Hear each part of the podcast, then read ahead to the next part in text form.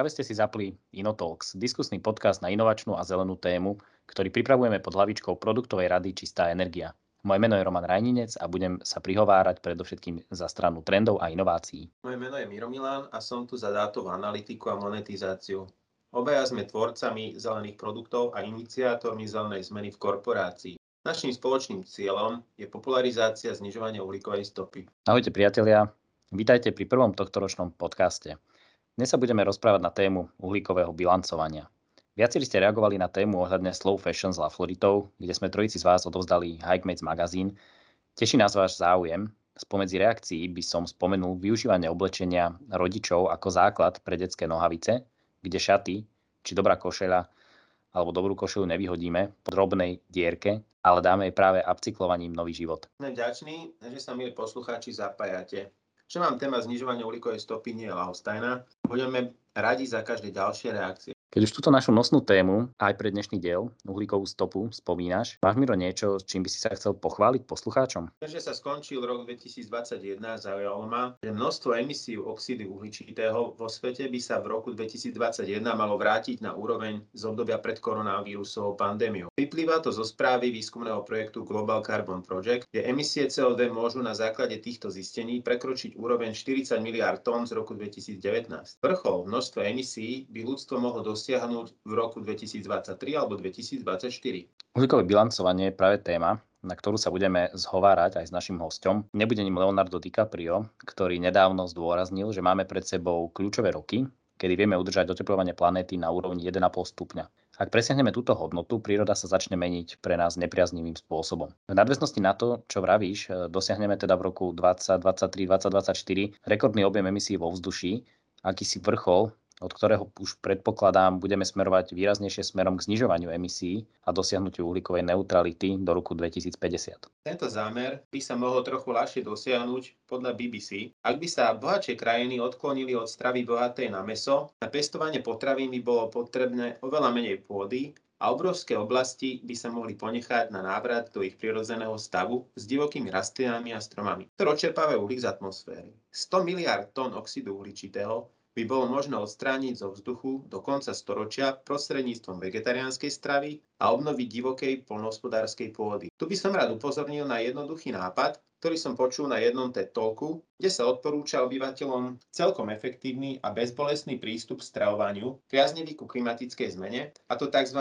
weekday vegetariánstvo. To znamená pondelok až piatok byť vegetariánom a cez víkend je povolené meso. Tento nenápadný krok by znamenal úsporu stovky kilogramov CO2 ročne na obyvateľa a aj zaujímavú úsporu v desiatkách eur ročne. Uh-huh. Takže podľa BBC takmer štvrtina emisí pochádza z potravín a poľnohospodárstva, preto sú, je dôležité meniť naše správanie alebo spôsob pestovania, ak chceme znižovať emisie CO2. Čo rovnako dnes môžeme prediskutovať aj s našim hostom, Uhlíkovú stopu je určite dôležité brať aj v kontexte ľudskej činnosti. Každý z nás vytvára uhlíkovú stopu a opäť ju je možné nejakým spôsobom bilancovať.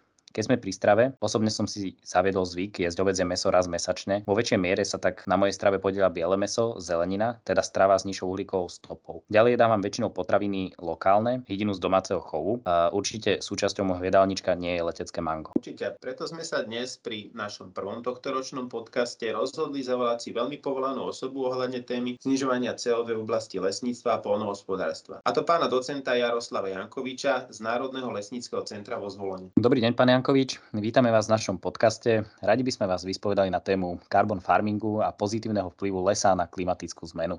V rámci tohto podcastu analizujeme možnosti, ako znižovať uhlíkovú stopu. Vravíme, že les pomáha životnému prostrediu, predovšetkým ide o schopnosť stromov zachytávať emisie CO2 zo vzdušia. Vieme túto schopnosť stromov merať napríklad tým, že by sme si vybrali územie lesa a sledovali dáta v čase? No, ďakujem v prvom rade za pozvanie do tohto podcastu.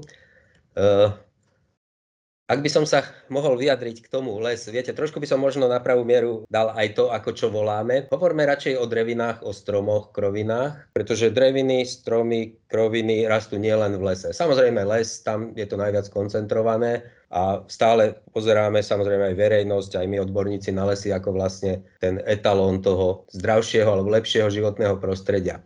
Čo sa týka lesa ako lesníctva, tak Slovensko od roku 1990 každoročne vlastne raportuje, alebo teda dáva správy, koľko CO2 sa v lesoch uloží v tej nadzemnej biomase stromov, lebo nie je to také celkom jednoduché e, vykalkulovať na hektár. Najlepšie vieme teda produkciu a na základe tej biomasy sa to pripočítava na uhlík. A kolegovia mi pripravili nejaké údaje, že za posledných 30 rokov sa toto množstvo pohybuje od 3,3 do 11 miliónov tón CO2, respektíve ak by sme to dali na hektár, tak niekde od 1,7 do 5,2 tony na hektár. Nejaké tie priemerné záchyty, ak by sme za tých 30 rokov, čo sa to sleduje od roku 90, pretože to kolíše samozrejme, od, závisí to od veku stromov, od vyspelosti porastov, niektorý rok sú kalamity, viac sa vyťaží a tak ďalej, čiže nie je to nejaká konštantná hodnota. No a tie priemerné záchyty za tých 30 rokov teda boli nejakých 7,2 milión tón CO2 ročne, to znamená nejakých 3,6 tony CO2 na hektár. Takže toto sú také údaje, ktoré Národné lesnícke centrum vlastne pripravuje pre reportovanie vlastne týchto, týchto dát zo Slovenska. Uh-huh. To môžeme prejsť na ďalšiu otázku. Z pohľadu Slováka, ak priemerný Slovák vytvorí približne 7 tón emisí CO2 každý rok, priemerný občan sveta 4 tony emisí CO2. Znamená to asi vo všeobecnosti, že máme zápornú uhlíkovú bilanciu. Dokážeme vôbec tento uhlíkový deficit zvrátiť len ochranou stromov a výsadbou? To už dopredu asi treba povedať, že to asi nie. nie je to mhm. len, len v stromoch a uh-huh. vo výsadbe. Samozrejme, eh, ak, by, ak si ktokoľvek pozrie správy toho medzivládneho panela pre klimatickú zmenu, tam sú odporúčania vlastne aj pre tých tvorcov politík, a tam sa jednoznačne hovorí, celý svet má nejakých možno 10, maximálne 20 rokov, aby zásadne transformoval e, svoje výrobné systémy. E, a samozrejme polnohospodárstvo je jeden z veľkých producentov teda emisí uhlíka, takže to tam zákonite patrí, ale určite to nezachráni len nejaká výsadba, výsadba stromov. Je to veľký príspevok, ale na to, aby, aby, sa, aby sa vlastne zvyšovanie CO2 vo vzduši zastavilo alebo dokonca podarilo sa to zvrátiť, tak musí, musí ľudstvo prejsť na vo všeobecnosti udržateľnejšie systémy hospodárenia prakticky vo všetkých sférach.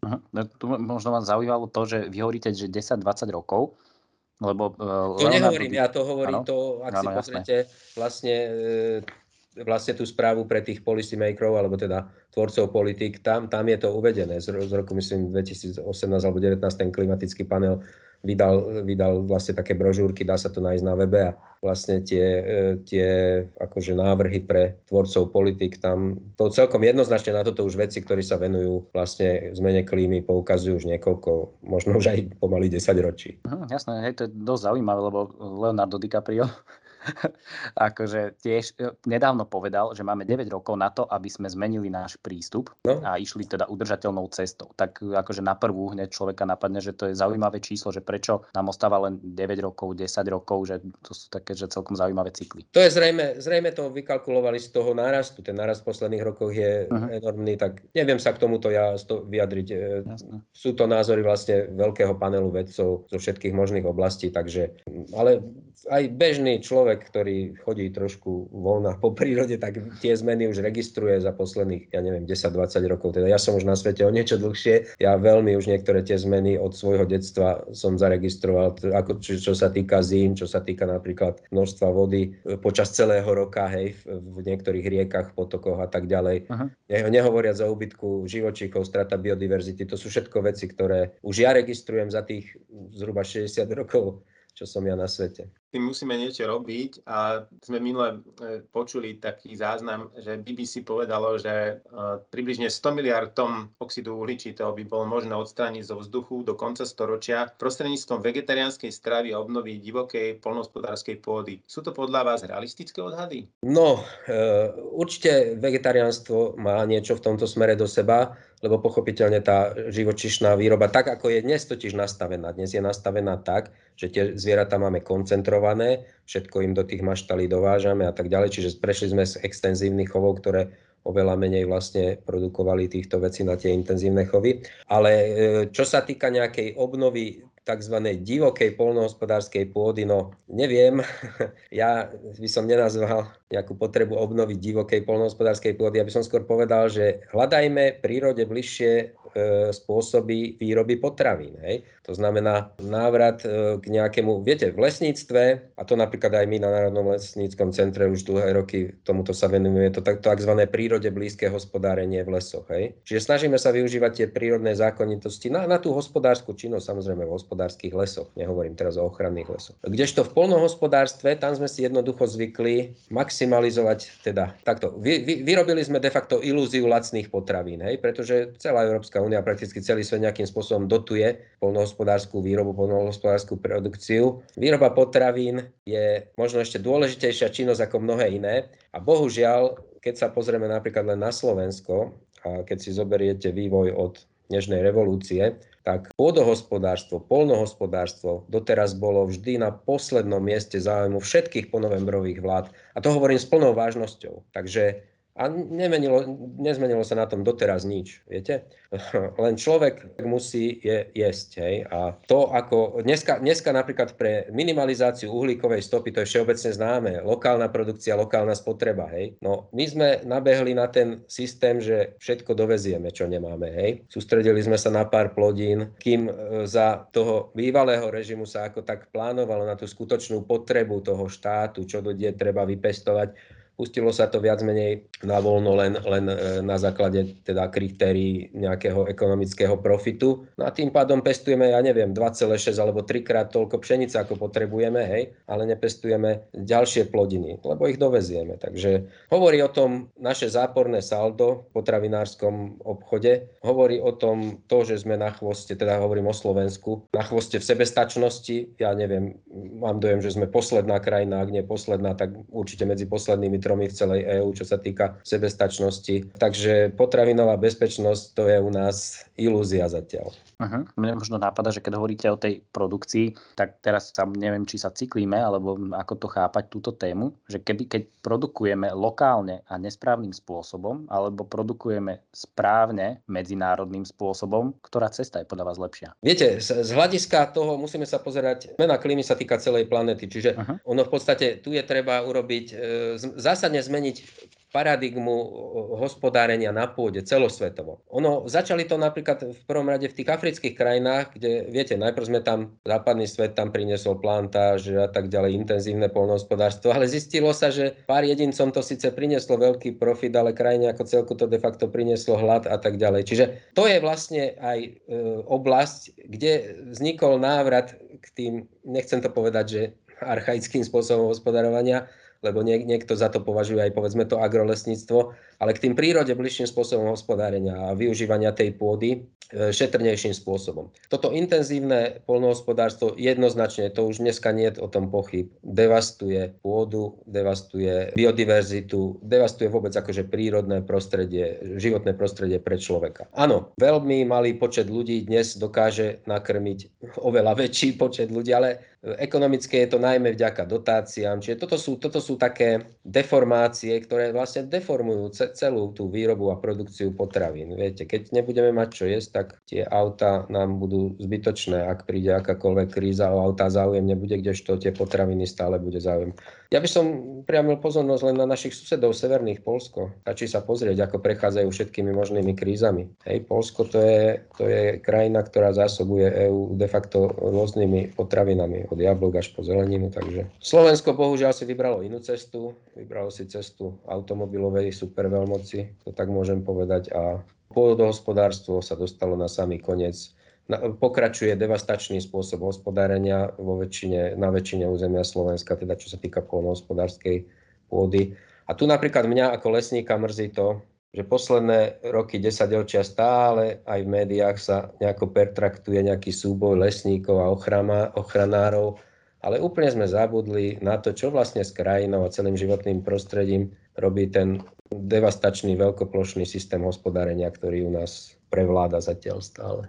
Takže ochranári lesníci by vôbec nemali bojovať, mali by spolu sa snažiť o návrat drevín do polnohospodárskej krajiny a to je tá problematika, ktorej sa ja posledné roky vlastne venujem. Aha, to znamená jasne. zavádzanie tých agrolesníckých systémov, zavádzanie drevín do krajiny. Takže toto ano, je presne. cesta, Aj, aj keď e, študujem však dosť tej literatúry okolo toho. A v podstate dnes ako taký naj, najlepší systém výroby potravín, ekologické polnohospodárstvo v kombinácii s agrolesnicou, alebo nazval by som to agrolesnícke eko, ekologické polnohospodárstvo. Tie dreviny vám do krajiny prinesú všetky možné ostatné užitky, benefity, samozrejme aj ten produkčný, chránia pôdu, chránia životné prostredie, chránia biodiverzitu, zlepšujú vodozádržnú schopnosť krajiny. Všetky tieto veci, ktorými teraz vlastne trpíme v dôsledku toho intenzívneho veľkoplošného hospodárenia, tak dali by sa, ale to treba skutočne zmeniť myslenie, jednak zmeniť uh, aj podmienky, samozrejme, lebo ja veľ, veľmi veľa rozprávam s tými farmármi, s tými, ktorí to vidia, oni vidia, že toto nie je dobrý systém hospodárenia, ale ten ekonomický tlak je taký, že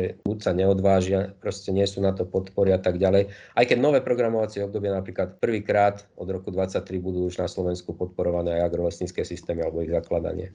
Uh-huh. A keď hovoríte o agrolesníctve alebo carbon farmingu, teda ide o pra- prax, ktorá pomáha životnému prostrediu a zachytávaniu CO2. Pomáha však táto prax rovnako aj poľnohospodárskej produkcii? No to je práve to ekonomické nastavenie, viete.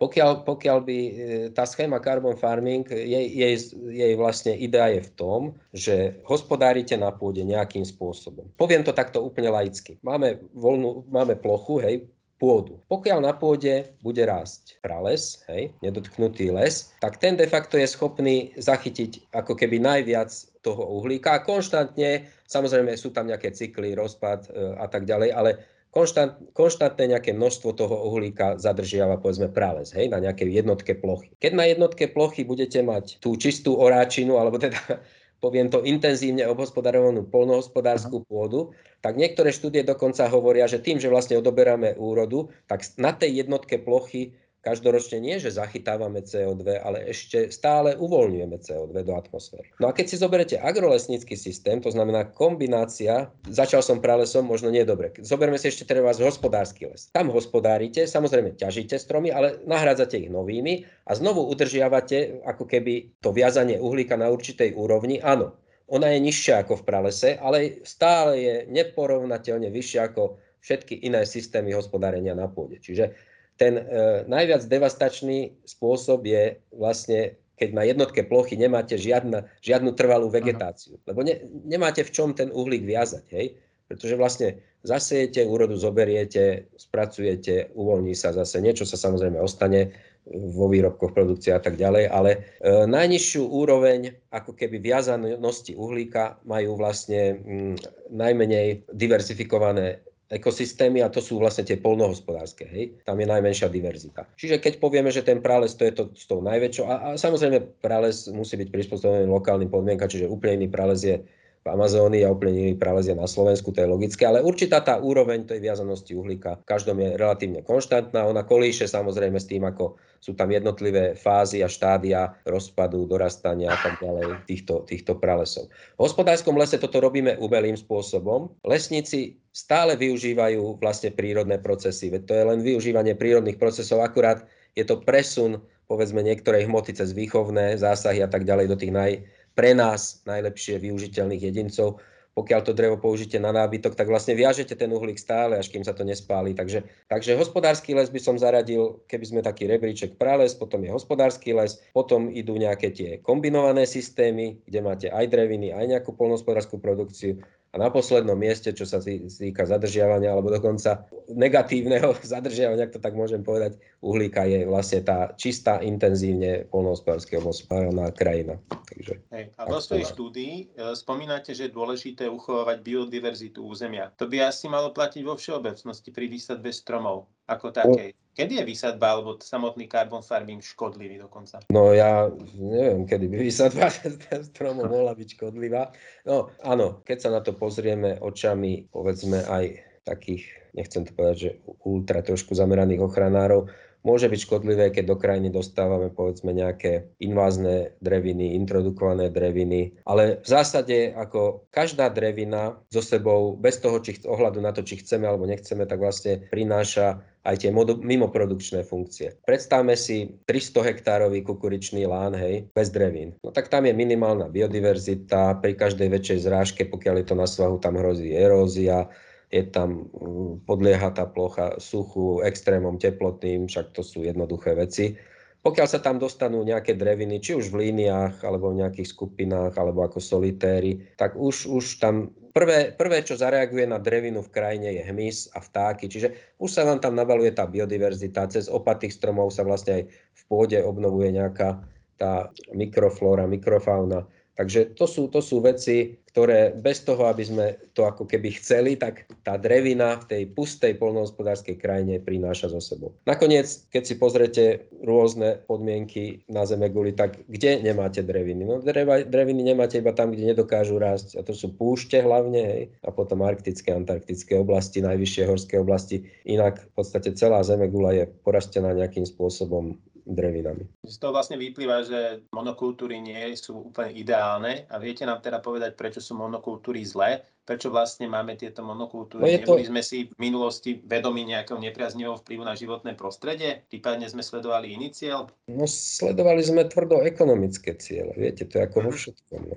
Zoberte si, celý svet je postavený na neustálom raste HDP. No ja ako lesník sa nad tým len pousmiem, pretože vieme, že žiadny strom predsa nerastie do neba. Raz ten strom musí padnúť aj keď bude v tom pralese. Takže nejaká ilúzia o neustálom raste, to je skutočne ilúzia. My, my skúsme sa dostať na nejakú úroveň a tu udržiavajme, hej? ale nie nejaký sen, sen o neustálom ekonomickom raste. Ja, ja týmto veciam, nie, že ne, to sa nedá tomu rozumieť normálnym zdravým rozumom. Hej? Čiže, no ale svet je riadený bohužiaľ práve, práve týmito rôznymi ekonomickými pravidlami a preto speje tam, kde speje. Ja, ja som, vravím, ja už som mal 60 rokov, ja s plnou vážnosťou dovolím povedať, že svet stále smeruje k záhube alebo teda k veľkým katastrofám, pokiaľ skutočne sa nespamätáme a nezačneme iným. Tú zemegulu máme jednoducho len jednu. Čiže buď, buď budeme hľadať Zatiaľ. cesty potom, potom niekde na iných, iných planétach, ale pokiaľ si túto planétu zničíme, tak... A možno mne napadá, že nevnímate pozitívne to, že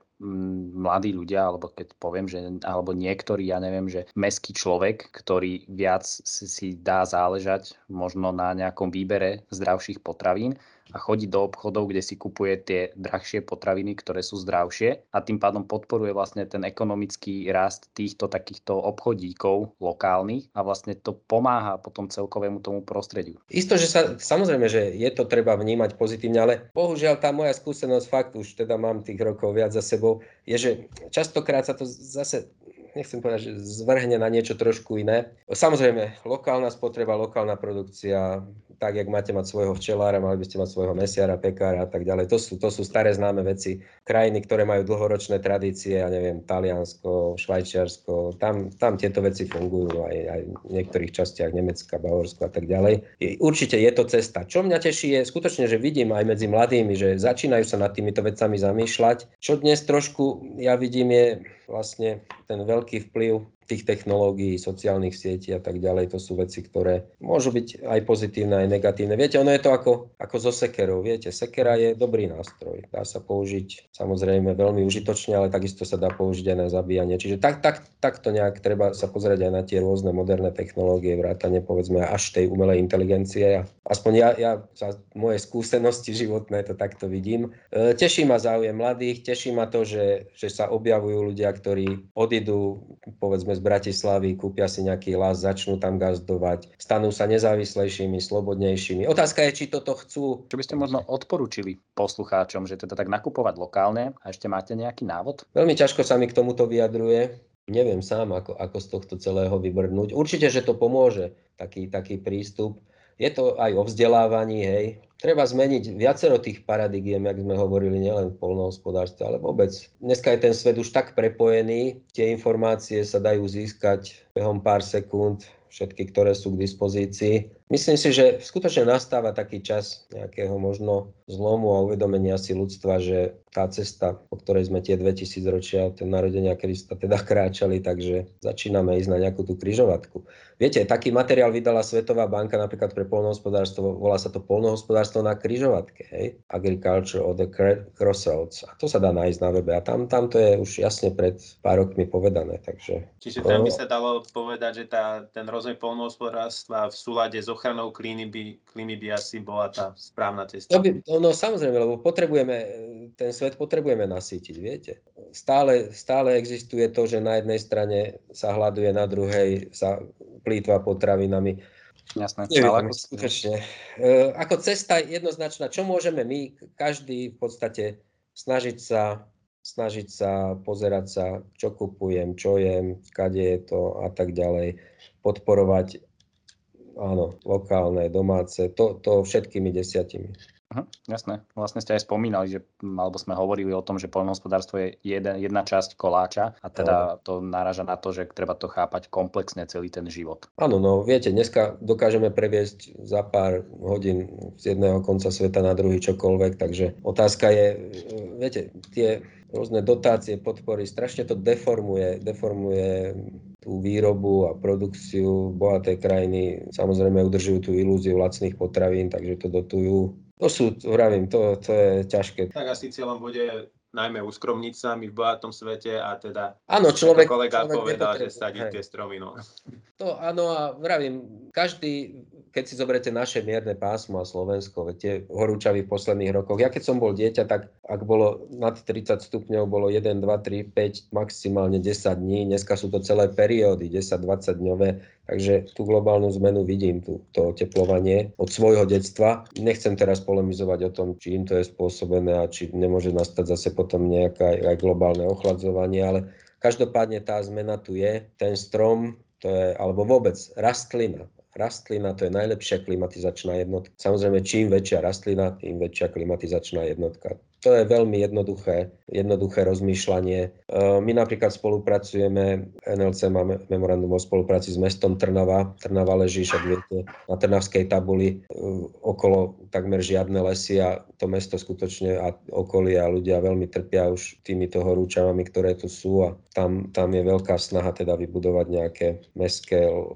lesy a prípadne aj nejaké previestie systémy hospodárenia na pôde, ktorú mesto, ktorá patrí mestu na nejaké možno agrolesnícke, aby sa tam viac tých drevín dostalo do krajiny. Dreviny dokážu, pravím, zázraky. Zoberte si zelené strechy, vôbec rastliny vo všeobecnosti. Najhoršia vec, ktorá je, je pôda bez rastlín. Čiže aby aj pri tých pri tých spôsoboch, kde sa orie, aby čo najmenej vlastne, čo najmenšiu dobu počas roka bola tá oráčina holá. Viete, u nás je to veľakrát celú zimu, však zima je to jasné, ale aj, aj veľkú časť jesene, jary, čiže medziplodiny a tak ďalej. Tých, tých prístupov je možných veľa. A samozrejme veľkým prínosom je každá drevina v polnohospodárskej krajine. Tak my si asi budeme držať palce, aby sa nám tieto naše plány, čo ste teda povedali, e, aspoň trošku splnili a zlepšili sme teda túto klímu na našej planete. My sme vám chceli veľmi pekne poďakovať za čas, ktorý ste s nami strávili a prajem vám veľa úspechov s ďalšími zelenými aktivitami a pekný udržateľný deň ešte.